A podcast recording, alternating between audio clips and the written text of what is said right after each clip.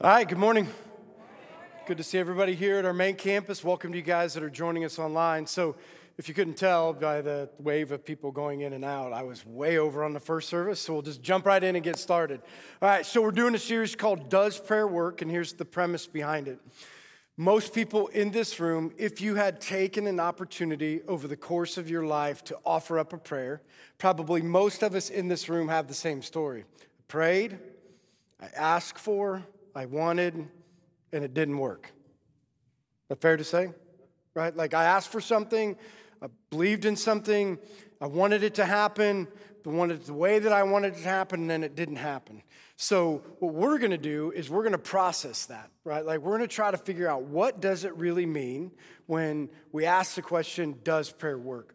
Well, one of the foundations that we started with is, is that we should understand how to pray. Like we should understand, you know, uh, what's the, the emphasis on prayer and what should we be going after? And then we can move into dissecting certain prayers. So last week we set a foundation, right? So here's the foundation. Simply, although it's not simple, but simply, this is what prayer is. Relationship with your Father in heaven, God. Right? It's you building a relationship with your Father that is unseen in heaven. Your relationship gets built when we pray, right? Now, here's the funny thing about it. Here's what you know about personal relationships with fathers and mothers, right? Like, here's what you know. If you have a good relationship, so if any of you guys in this room, you have a good relationship with your dad, what do you usually do? You talk to him, right? Like if you had a good relationship with your dad, you talk to your dad, you know, even if it's just like, hey, want to let you know what's going on, or, you know, this is what's happening, or maybe it's not a father, but a father figure. And here's the other thing that you know.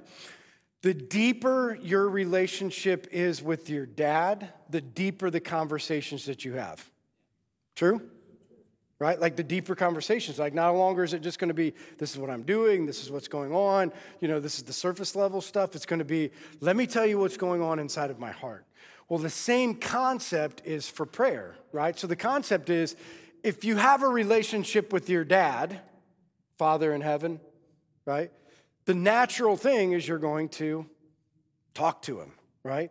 And a lot of people complicate prayer so much, but essentially it's just saying, like, you need to pray like a child prays to their dad or ask their dad. Like, if you need something, talk to him. If you want to talk to him, you just talk to him. Like that, don't make it too complicated, right? So you need to pray and pray to him to build a relationship. And as you're praying, our relationship should deepen. Right? So over time, your prayers shouldn't be a distant prayer that doesn't build relationship. Our prayers should be something that deepen the relationship with our Father God. Now, the foundation of all of that is, so if that's simple, then, then how do we springboard from something that Scripture says? Well, Scripture says foundationally, here's how you should approach God, like a child, right? Like when you approach God, you should approach him like a child, which would mean this. Have you ever seen a kid who has a dad who doesn't ask him for what he wants?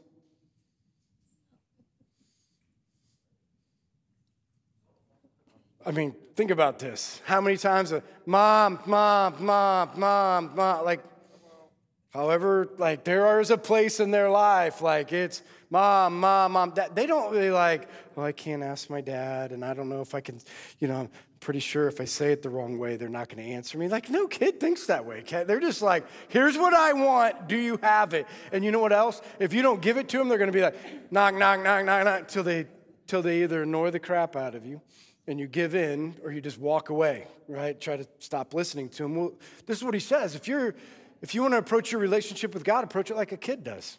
Knock on the door, ask him for what you want, move into those things so that, that again, we can build that relationship, right? So we can see those things go further. Now, here's how today's going to lay out. Today is, I think probably for some of you, you're going to be thinking, why are we going through this? But we're going to lay a foundation, not only how we should approach it, but how we should actually pray. So we're going to lay this foundation that would say, who are we praying to, and how are we praying, and what does it look like, and why is it important? And then I'm going to give you ten different ways to pray. Now, in these ten ways, these are what I want you to see. In these ten ways, stay on track with me, because some of them are going to be like, hey, I'll do this every single day because this makes sense, like these types of prayers. Some of them are going to be like it's going to come in at certain times, and you're going to need them when these things happen in your life. Okay? So foundationally, it's going to be how should we pray, and then here are the prayers that we can see inside of Scripture. Now, different than normal, I normally like to just take one Scripture and teach from it and break it down. I don't like to use tons of Scripture, but today it's tons of Scripture, right? And so I'm hoping you're not going to be able to keep up with your Bible, so just write things down and be able to come back to it. The stuff will be up on the screen, and you'll be able to follow along from there. So we're going to jump right into Galatians four, and we're going to be looking at Galatians four and Hebrews seven to lay a foundation when it comes to uh, how we should pray or what it should look like. Galatians four, starting in verse six. Because you are his sons, God sent the Spirit of his Son into our hearts. So he lays this foundation if you don't know it. So I just, I don't want to gloss over everything and think that you know this. I want to make sure you know this. If you give your Lord, to, if you give your heart to Jesus Christ, right? Like if you give your life to him, you get a gift right away. You don't have to wait for this, right? You get a gift right away. That gift is the Holy Spirit that comes to live inside of you, right? That's what he's talking about. If you are, or because you are his uh, sons, he gives you a spirit that's going to live inside of you, and that spirit is going to do something for you, right? It's not just going to be in there. So here's what he says the Spirit does.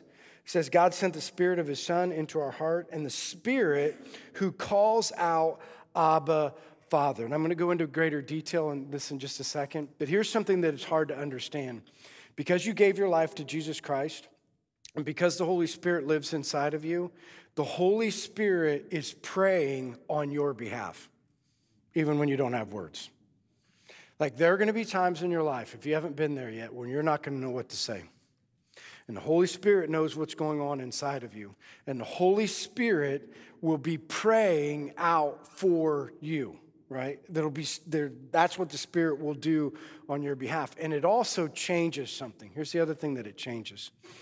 Some of us in this room haven't had the best relationship with our dad, right? Some of us, when we talk about that idea of going to a father and trusting him and building a deeper relationship and all of that stuff, like we've never known what that's like. When the Holy Spirit comes into you, you understand Abba, Father, like it says in the Scriptures, like it'll cry out, Abba, Father. You will understand God as a father like you could never understand of your earthly father. Does that make sense? I feel like that got confusing. But you know what I mean? Like you don't have it here. You've never had it here. Other men have let you down. Father figures have let you down. But when the Spirit of God comes inside of you through the Holy Spirit, you now understand something about a Father in heaven who will never let you down. That's just put in you, right? It's something that will naturally come out of you that you didn't have before. Then he also goes on in Hebrews seven, twenty-three through twenty-five and says this. Now there have been many of those priests since death prevented them from uh, continuing in their office. So real quick history lesson. Old Testament, so if you read the Old Testament, if you sinned, right, and you wanted your sins forgiven, who did you go to? A priest, right? So if you had a sin in your life and you needed to ask for forgiveness of sin, you went to a priest, right? And that priest then would offer your prayer to God in heaven, right? That's the way that it worked. Old Testament, that's the way that it worked.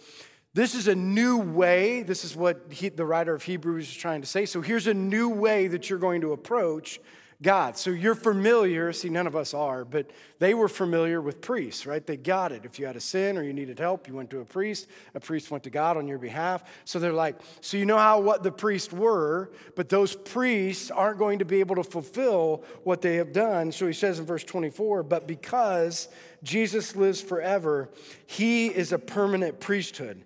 Therefore, he is able to save completely those who come to God through him, because he always lives and lives to do what?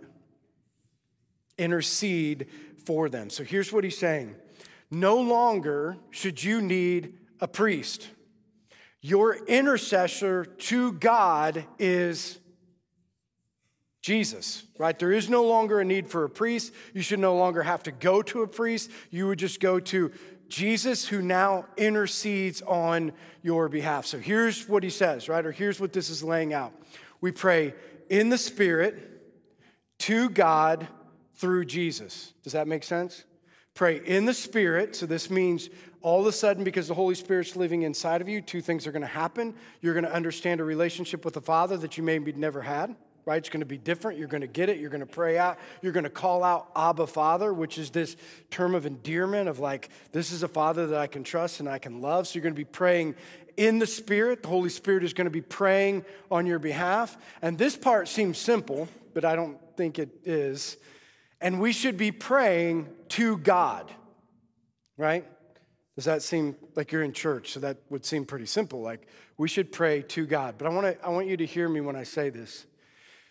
This might seem very simple inside of this church that when we pray, we should pray through the Spirit to God. But I want you to know that today, in our leadership of the country, in our leadership of schools, not just in these schools, but around the world, there is an attack on this idea that we should pray to one God, right? Like that, that we should say prayer to a God that we, as Christian people, believe is the one that we should pray to, right?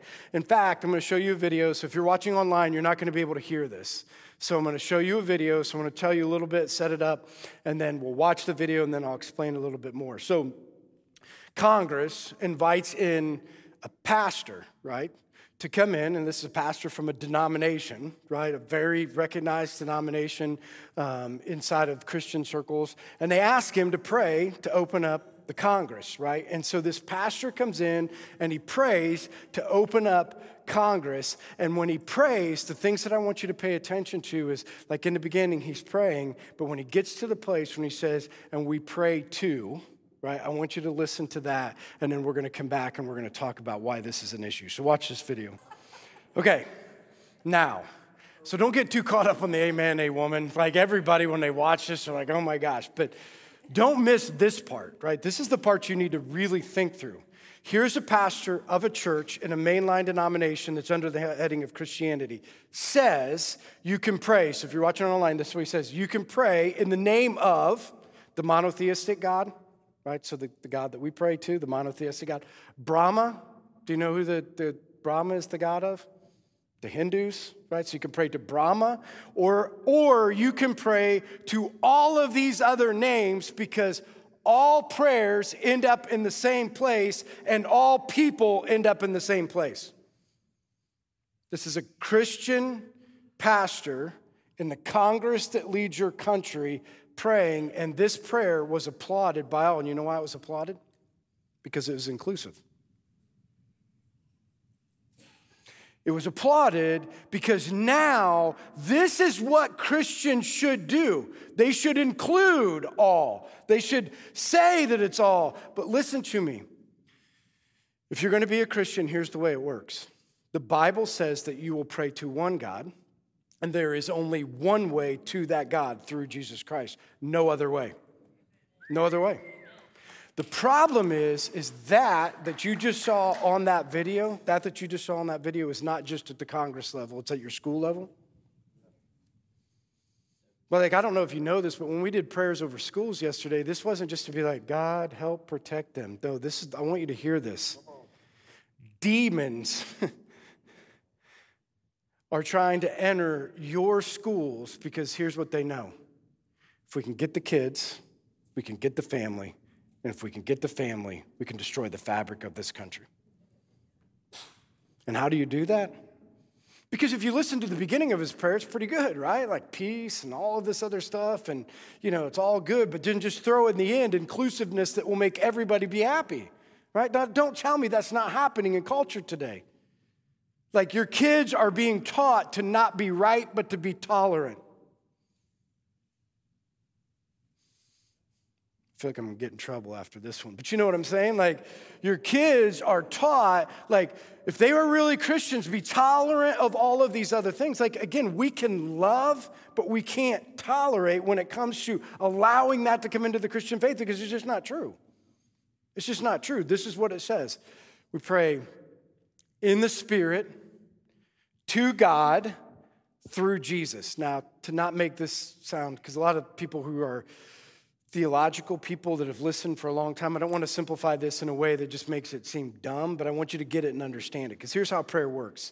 So I pray, whether it's the Holy Spirit praying for me or me praying I have something in me that now allows me to enter the throne room of God, you know, and pray in a way that I could never pray before. That's praying in the Spirit.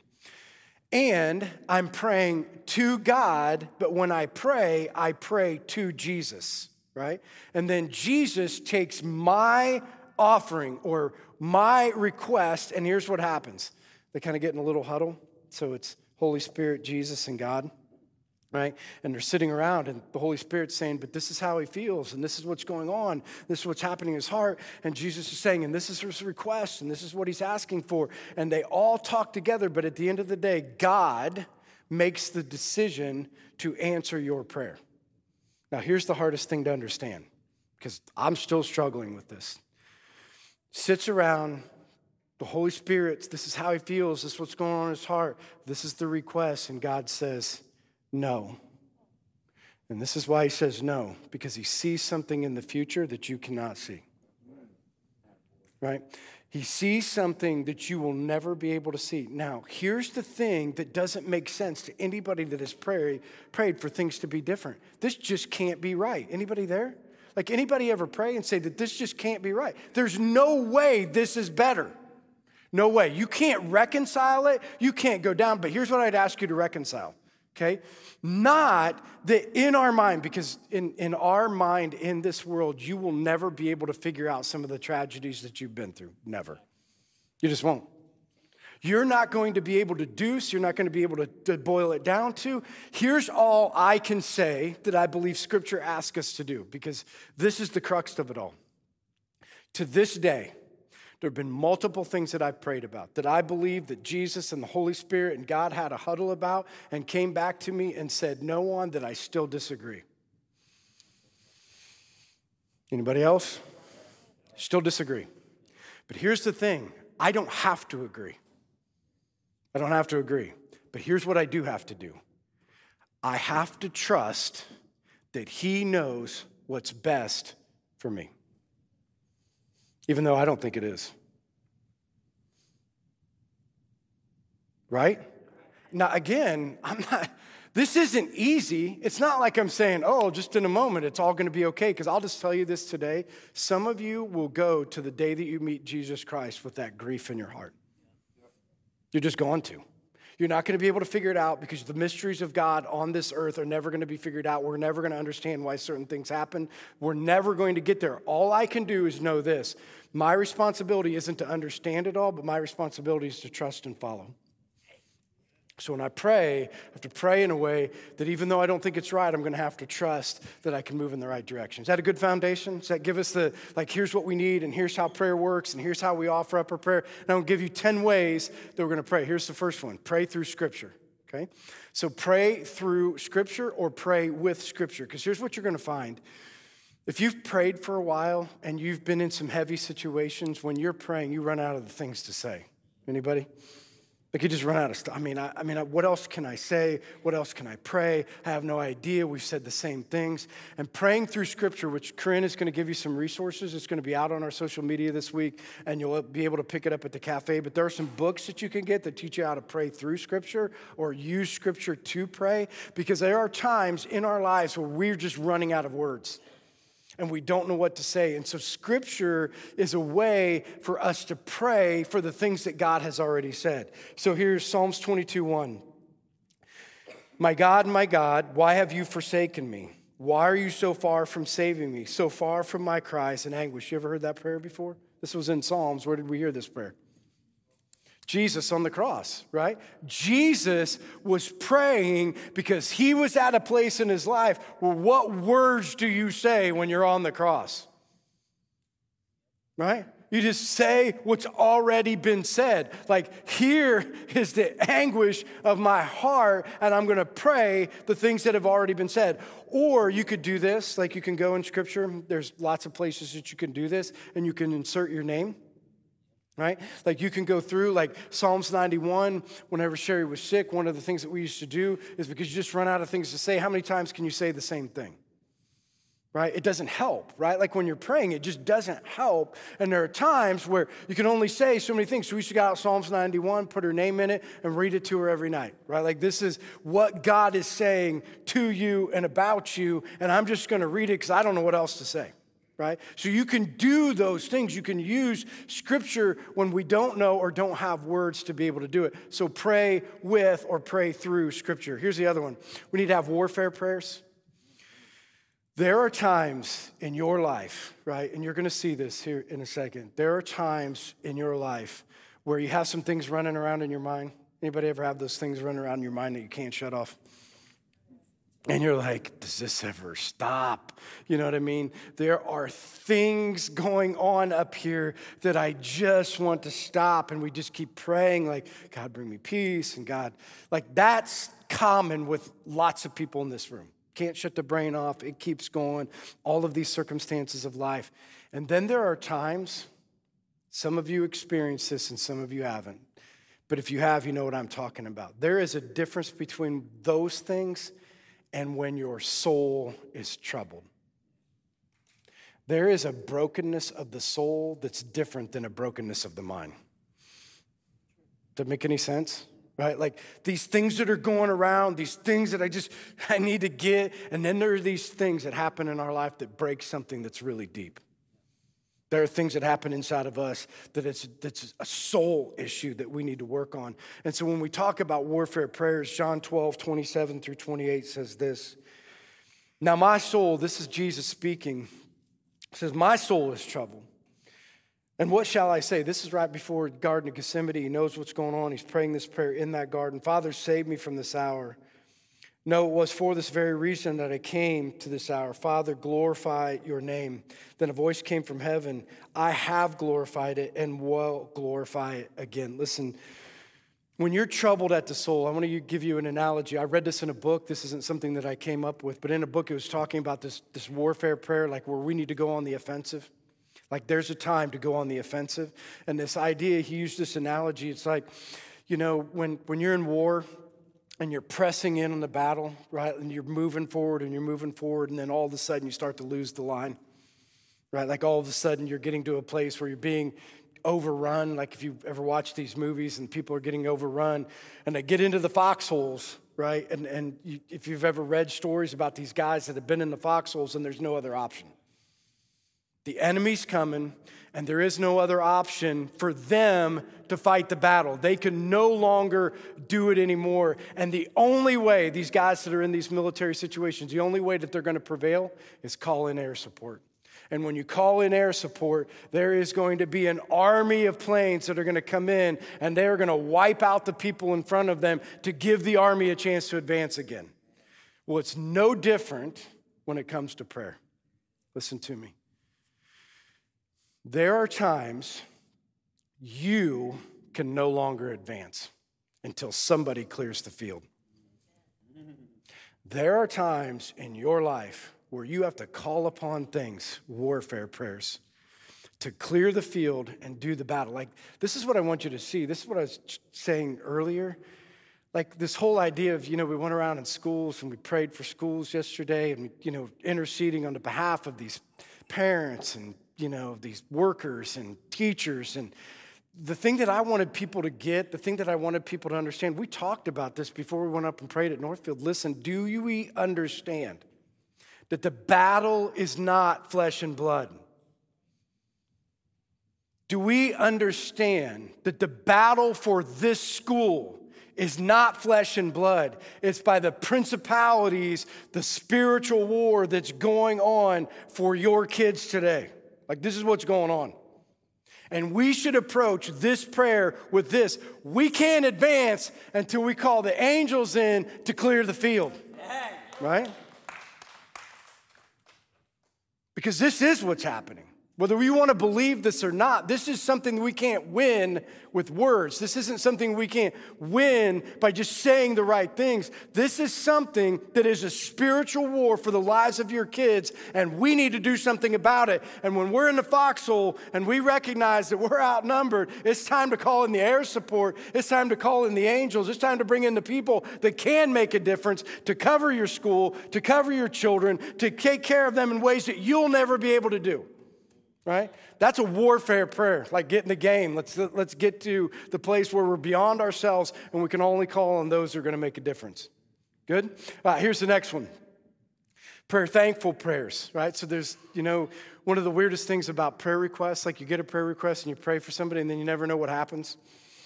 Anybody ever get that? Like I'm praying for somebody, I'm praying for somebody, and then like, whatever happened to that person? Like this was an urgent prayer request, and then you have no idea what happened at the end. Well, one of the things that Scripture teaches us is that we should not only pray for needs, we should thank God when he meets them. Right? Because there are going to be times in life if all we do is offer and we never thank, you're going to miss the whole point. Right? You're going to miss what he's trying to do. In fact, in Matthew eleven, twenty-five through twenty-six, he says this.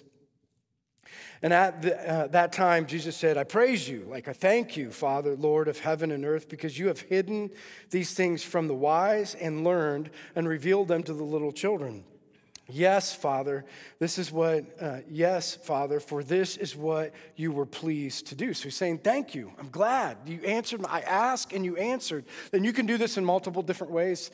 Like there's an app out there that you can download uh, where you can actually put in prayer requests, and then you can, it'll remind you every day. Like you, you say, I'm going to be praying for this, and it'll remind you on your phone, like pray for this. And then you can have this Thanksgiving side where you can put it inside of your phone, like thank you, you know, like it's a Thanksgiving, like God answered these prayers. Whatever you need to do to pray and to, to understand that God answers prayers, we need to be able to do, because it keeps this line of communication open, and it shows our thankfulness, not only our asking. Does that make sense, right?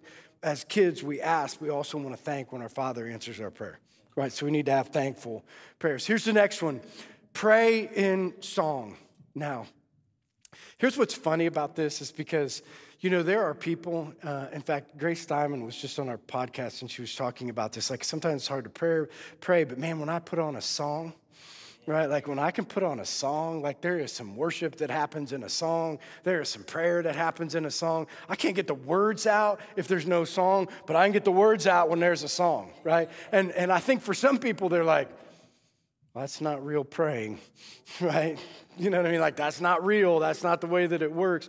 Well, I want you to hear in Scripture, here's what it says, Mark uh, fourteen, twenty-six. So Jesus, right before he, he's doing the Uh, communion like we're going to do today with his disciples. And right before they went out, he said, and when they had sung a hymn, they went out to the Mount of Olives. So they sang a hymn together. They did this for a couple different reasons, right? And I'm going to put it in today's context. So in today's context, the difference between a concert and the difference between worship, okay? So a concert is just to have fun, right? The idea is, is that you can tap your feet and you can you know, sing along, and you can dance around, and it's just good music, right? And you can relate to whatever that good music is. And most people, here's the funny thing about concerts. Most people that go to concerts are singing.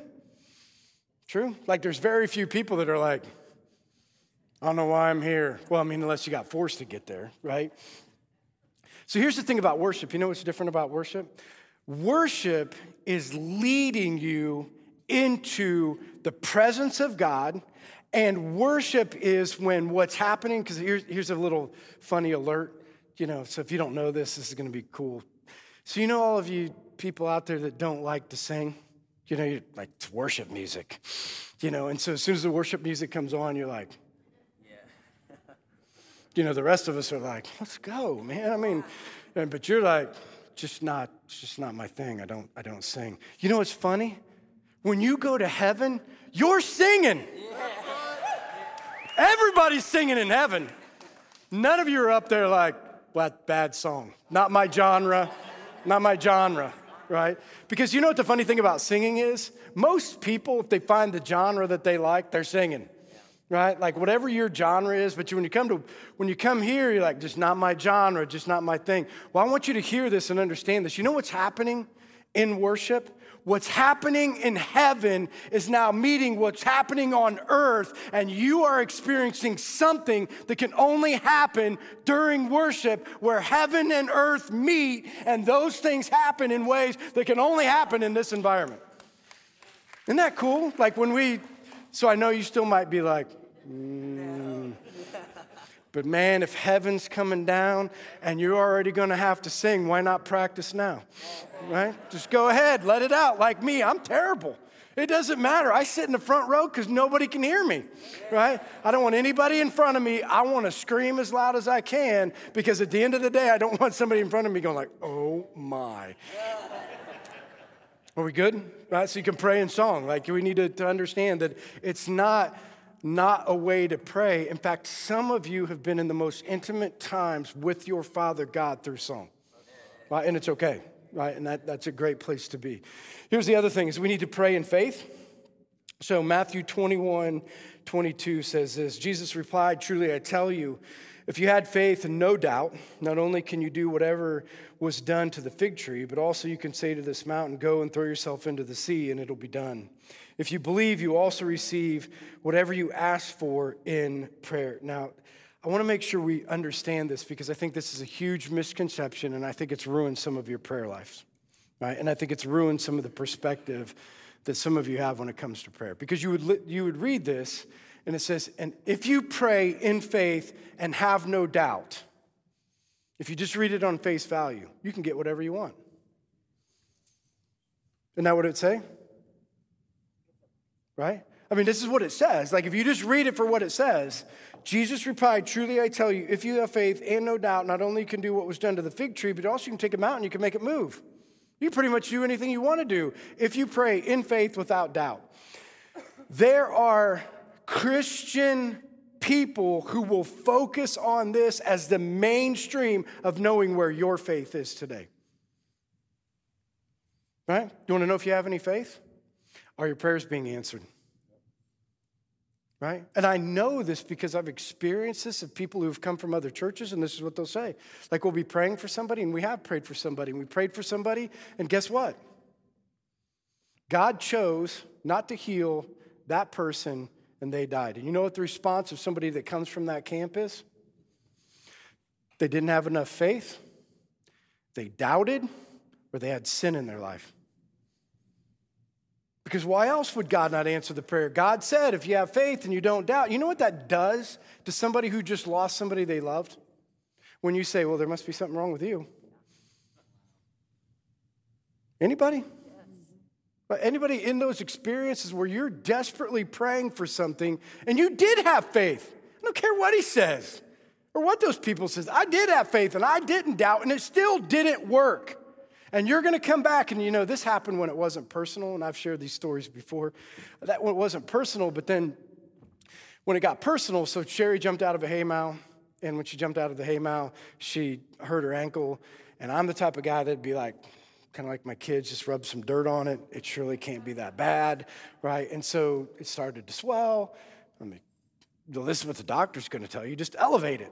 Right? So I'm like, just elevate it. And we got some crutches around. Just stay off of it. It's not a big deal. You don't need to go to the doctor. I hate the doctor. Well, anyway, so then it was like, gets purple, like all the way up her leg. So we come to church and she's in crutches and we're like, uh, some people came up and they're like, hey, we want to pray, pray for you. She's like, okay, well, I've already, we've already prayed, and, you know, we're going to go ahead and go to the doctor. Long story short, I'll give you this part, but she ended up having to have like three surgeries to fix her ankle. So rubbing dirt on it wasn't going to fix it. But anyway, so we're sitting there, and we bring these people around, and they're praying, and, and the one guy specifically walks up and says, hey, listen, here's the deal. Do you know why your ankle isn't healed? What sin do you have in your life? And I'm like, what just happened? You can't be serious. Because I didn't think he was serious. I thought it was going to be like a joke, you know, afterwards. But he's like, no, what, what sin in your half, do you have in your life? Because God would have healed your ankle. Because you ask and you didn't have, so do you not have faith? Do you not have doubt? Clear to the point where, like, this is this is serious. You understand this, right? This is serious because this is invading the Christian church. People are who are just saying, pray for it and you'll get it, right? Ask for it and you'll get it, right? Like, that's just not, because here's what I want you to understand. Jesus Christ died on a cross in faith. Because you know what praying in faith is? Death or life, I still trust him and believe in him. That's faith. Whether I receive or don't receive, because you know what's funny about praying for somebody to live, and I don't mean this bad because I pray for it all the time and I trust it, but you realize that the one inevitable thing on this earth is we're all gone, right? And you know what the funny thing about that is, like, we pray all the time to prolong life, and Jesus says you should just want to be coming home. Why are you praying to prolong this sucker, man? It's way better somewhere else, right? Like, you get to go home. You get to get out of this body. It says be on this earth as you're just passing through. Prepare yourself for what is to come. And we're saying, but, but I don't want to go, and I don't want to go. No, I want to go. I want to go. Like, I don't have to think through this thing. I don't, don't, I don't want to pray to preserve anything, right? I want to just keep moving forward. And I know for the people we love, we want them to stay around and we want to be with them. But praying in faith is understanding that we trust, whether he does or doesn't, in faith, we still believe that he is the God sitting on the throne that still cares about you and he still cares about me. That make sense? Okay, so pray in faith. Here's the next one. Pray for God's will. John sixteen, twenty-three through twenty-four. In that day, you will no longer ask me anything. Very truly, I tell you, my Father will give you whatever you ask in, in my name. And until now, you have not asked anything in my name. Ask and you will receive, and your joy will be complete. So praying in God's will. So here's what I want you to think about. How many times have you prayed for something that you're not in God's will, but you want God to bless it? Now think about this for a second. Very clearly, inside of your marriage today, God gives a will, right? The will for the man, the will for the woman. Yes, right? Yeah, like there's the will, right? And and so the funny thing is, is we look at it and we're like, I don't really want to participate in God's will, but I want God to bless my marriage. It doesn't work, right? Like, how's God going to bless something when you're asking him to be a part of your rebellion against his will that's already set? Right? Like, it's just, I mean, we can pray for things to change, but we can't pray for him to bless something that is against what he said that we should do, right? The same thing is like, we're praying for our kids, right? And so we want these for our kids, and God has a will for your kids and what we should be doing for our kids, and God bless my kids, but we're not... We're not putting them in positions for God to bless them because we're asking him to come into a rebellion that they've already started, but we don't want to do anything about. That would make less sense. You see what I'm saying? Like, let our kids move down a path. Like, it's our responsibility as parents. God has a will. Train up your children in the way you should go so they shouldn't depart from it. That's our job, right? That's God's will. So we don't have time... Think about it. But we don't have time to train them up in God's will, but we want God to bless our children without us doing our job. Now, does God do that? Maybe. I mean, maybe he just be like, I'm going to put my hand on that person because they have a future and I'm going to do it. But for the most part, he's saying, can you do your part? And I'll do mine.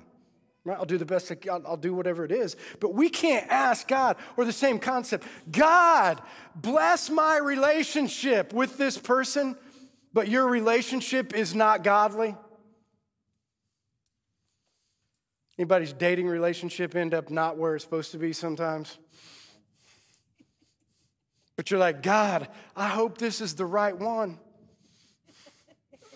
God, I hope you bless my future husband and my future wife. Yet you're not, like, you're not living inside of the will. Does that make sense? We need to live inside of the will that God has, and then we will ask his blessing on fulfilling his will, like the things that he wants. We need to pray in God's will. Here's the next one. Pray humbly.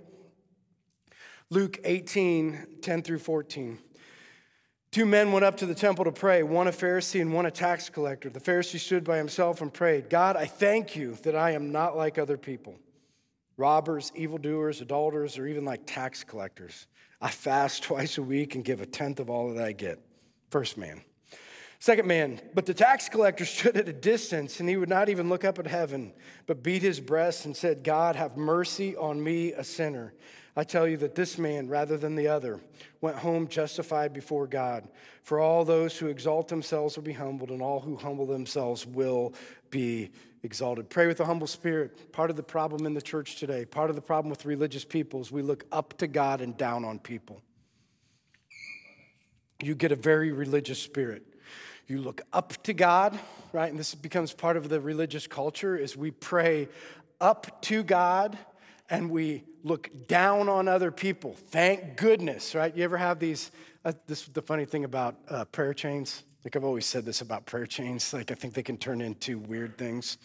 Like people wanting to be on chair, prayer chains because they want the gossip. They don't really want to pray. If you're not familiar with the church, that's a thing. When somebody puts out a prayer, you like send it out to everybody and they pray for people or supposed to be praying for people. Or have you ever been a part of this? Like, we're going to get together and we're going to pray for these other people, and these praying for these other people becomes your gossip center. Well, let me tell you, we should pray for such and such's marriage. And then pretty soon you're like, I'm so glad my marriage isn't like them. Let's pray for those losers who don't have it right. Well, let's pray for those, you know, let's pray for their kids because, you know, their kids are terrible. If they would be a little bit more like my kids, but like this isn't what you say, but you realize sometimes this is what happens. We become very religious in our spirit, and we're thankful that our kids aren't like other kids. We're thankful that our marriage isn't like other people's marriage. And he's saying, listen, if you ever want to get prayer right, you better start with this. You are no different than anybody in this room. I don't care how long you've been in the church, how long you've been reading your Bible, how many times that you've been around people. Here's the deal. Start with this. Lord, I am a sinner falling short of the glory of God, and we're all on the same journey. Because humbly now I can approach my relationship with people. I'm no different than anybody in this room. And humbly I can re- I can approach the God of heaven because he sees me for just that, a sinner forgiven, just like he sees you. A sinner forgiven. So we should approach it humbly. The other thing that we should do is not only approach it humbly, we should pray with a forgiving spirit. Mark eleven, twenty-four through twenty-five. Therefore, I tell you, whatever you ask in prayer, believe that you have received it and it'll be yours. And when you stand praying, if you hold anything against anyone, forgive them, so that your Father in heaven may also forgive your sins. Let me read that one more time.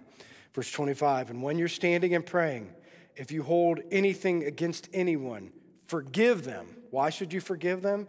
So that your Father in heaven may do what? Forgive your sins. Listen to me. Says it in communion, says it throughout Scripture. Anybody, you know, you don't have to raise your hand, I'll raise it. Anybody ever a grudge holder? Like they did that against me? I'm going to get them back. Okay, I am at times a grudge holder, right? Like I'm like, they did this to me. They said this about me. I'm going to make sure I get my two cents in. I'm going to make sure they understand that that's I didn't do and they did. And, you know, I have this thing going down the road. And, and I have to remember this. If I am not going to have a forgiving spirit, listen to me. If I am not going to have a forgiving spirit, then God is not going to what? Forgive you. Period, right? And you know why that is, because here's what I want you to see. Why does he say we need to, to forgive? Because sometimes that feels like you're just letting the little sucker off the hook. Anybody else feel that way? Like you're just letting that sucker off the hook? Well, here's what I had to come to agreements with, and I think this is what you have to come to agreements with. You're not letting them off the hook at all when you forgive them. You're giving them to the one that can really do justice, because you'll never get it done, yes. Right? Like you're giving them, when you forgive, you're giving them to God who can do things that you would never be able to do, that can have justice that you could never serve. Give them over to the person that needs to work on them, because when you're trying to work on them, when you're trying to get it done, you're just in the way. You need to give them over to God, and you need to forgive. You don't have to forget. You don't have to forget what they did to you. You just have to say, but I'm trusting that it's now in God's hands and not mine. Because when you live with an unforgiving heart, the reason that he says that he can't forgive you is because Satan's going to have a foothold in your life that he would never be able to have when you're still holding that unforgiving heart. Like he's able to do things inside of you that he was never able to do before. When you forgive and give over to him, he will be able to, Satan won't be able to do the things that he's doing in your heart today. So you need to live with a forgiving spirit, and you need to pray with a forgiving spirit. And if you have something against somebody today, just remember this. If you want your prayers to be effective, if you want to go to the throne room, if we want to do it the right way, we need to give these things or these people to the one who can take care of that problem. Good? All right, here's the next one. Pray for your needs, right? Matthew seven, seven through eight. Ask and it will be given to you, seek and you will find, knock and the door will be opened to you. For everyone who asks receives, the one who seeks finds, and the one who knocks, the door will be opened. Now listen, here's the thing about needs. Like, this seems pretty elementary, like pray for our needs, but do you realize there are a lot of people when you say, you know, what are you praying about? And they're like, I don't know, I haven't really had anything to pray about. I want you to hear this. Like, if you don't have anything to pray for, here's going to be my guess. You're not in the game. If you don't have any needs, if you don't have something to pray for, my guess is you're sitting on the sideline watching everybody else do the work. Because when you're in the game, when you're in the war, when you're in the fray, who doesn't have needs? Right? Like if, if you're being like, I just can't figure out what to pray for, get in the game and I guarantee you, you'll know what to pray for. I guarantee you, you will have things that are going to come on you that you didn't have before, right? Get in the game and the needs will come. That, that, that when he says pray for our needs, it's he just expecting that if you're going to be out there battling for the kingdom of God, that you're going to need things, that you're going to want things, that you're going to be pleading out him for these things to help you win the war or win the day, whatever that is. So if you're at a place today where it's just like, well, the only thing that I can think of is like, um, and I don't mean this bad, but if the only thing that you can think of today, high school kids, is how to pass a test, then you got a problem. I don't mean that bad, but listen to me. If the only thing that you're praying for is to win your game, we got a problem. Win the souls of your friends, then you're in the game. Praying specifically by name for those who don't know Jesus, you're in the game. Pass or fail, you can fit that somewhere in the, right? Like, I hope you don't fail, but I mean, does this make sense? Like, we should know these things. If all we have to pray for is just these things, then we're missing the boat. Here's the last one. The worship team's going to come back up. Pray for your burdens, right? Pray for your burdens. Here's what it says in Matthew eleven, twenty-eight through thirty. Come to me, all who are weary and burdened, and I will give you rest. Take my yoke upon you and learn from me, for I am gentle and humble in heart, and you will find rest for your souls. For my yoke is easy and my burden is light. Now, I want you to think about this for a second. So when it comes to the concept of understanding burdens, here, here's what Um, Jesus is talking about, is he's recognizing something that's going to happen in the life of every single person. So in the life of every single person, I'm just using this as an analogy today, but in the life of every single person, you're going to start taking on burdens. You know, the older that you get, the more burdens that you try to carry. Anybody follow me? Like when you're a kid, you have some burdens, but the burdens just keep increasing, and you just keep putting them in your backpack. We're tracking, right? Like you just keep putting them in. So whatever that burden is and whatever that thing is, and it's, it's you know, first it was money and now it's my kids and now it's my marriage and now it's my, like you just keep putting them in and you, you're doing what the world tells you to do. And if the world tells you to do, keep filling that backpack and keep carrying it. Pull yourself up by your bootstraps. Get a little bit stronger. Get up and keep moving forward. And so you just keep putting them in and you keep putting them in. And pretty soon, this is what God knows about every person in their life today. Pretty soon, pretty soon, this bag gets so full, you can't walk anymore. You can't do it anymore. You've been loading up the burdens. You've been carrying these burdens for so long. And some of us do it in different ways. Like, you know, you've been loading your burden up. So you might be a high school student today, and you've been loading up your burden, and a lot of things happen in the school. And I get it. There's a lot of pressures with all of you kids and the things that are happening. You keep putting these burdens in and these burdens on, and life in general is difficult, and life is hard. And, and here's what you do, and maybe you do this as adults too. Your first way of rest is like, I just want to get away. So you get to your phone. Anybody connect with this? Like, I'm sick of the world. I'm sick of what's going on. I'm sick of what's happening around me. I'm going to isolate myself, and I'm going to I'm going to I'm going to sit here and rest. And the way I'm going to rest is just disconnect. I'm going to get away. I'm going to get away. I don't want this anymore, so I'm going to live in this other world that's found inside of my phone or inside of my tablet or inside of whatever those things are. The other way is that, you know, you might be an adult, right? And you might be down this road, and and Anybody, adults, I know you're not going to shake your head, but you know you have these bad days and you've been carrying these burdens. You just come, come home and you're like, a couple drinks will take the edge off. Yeah.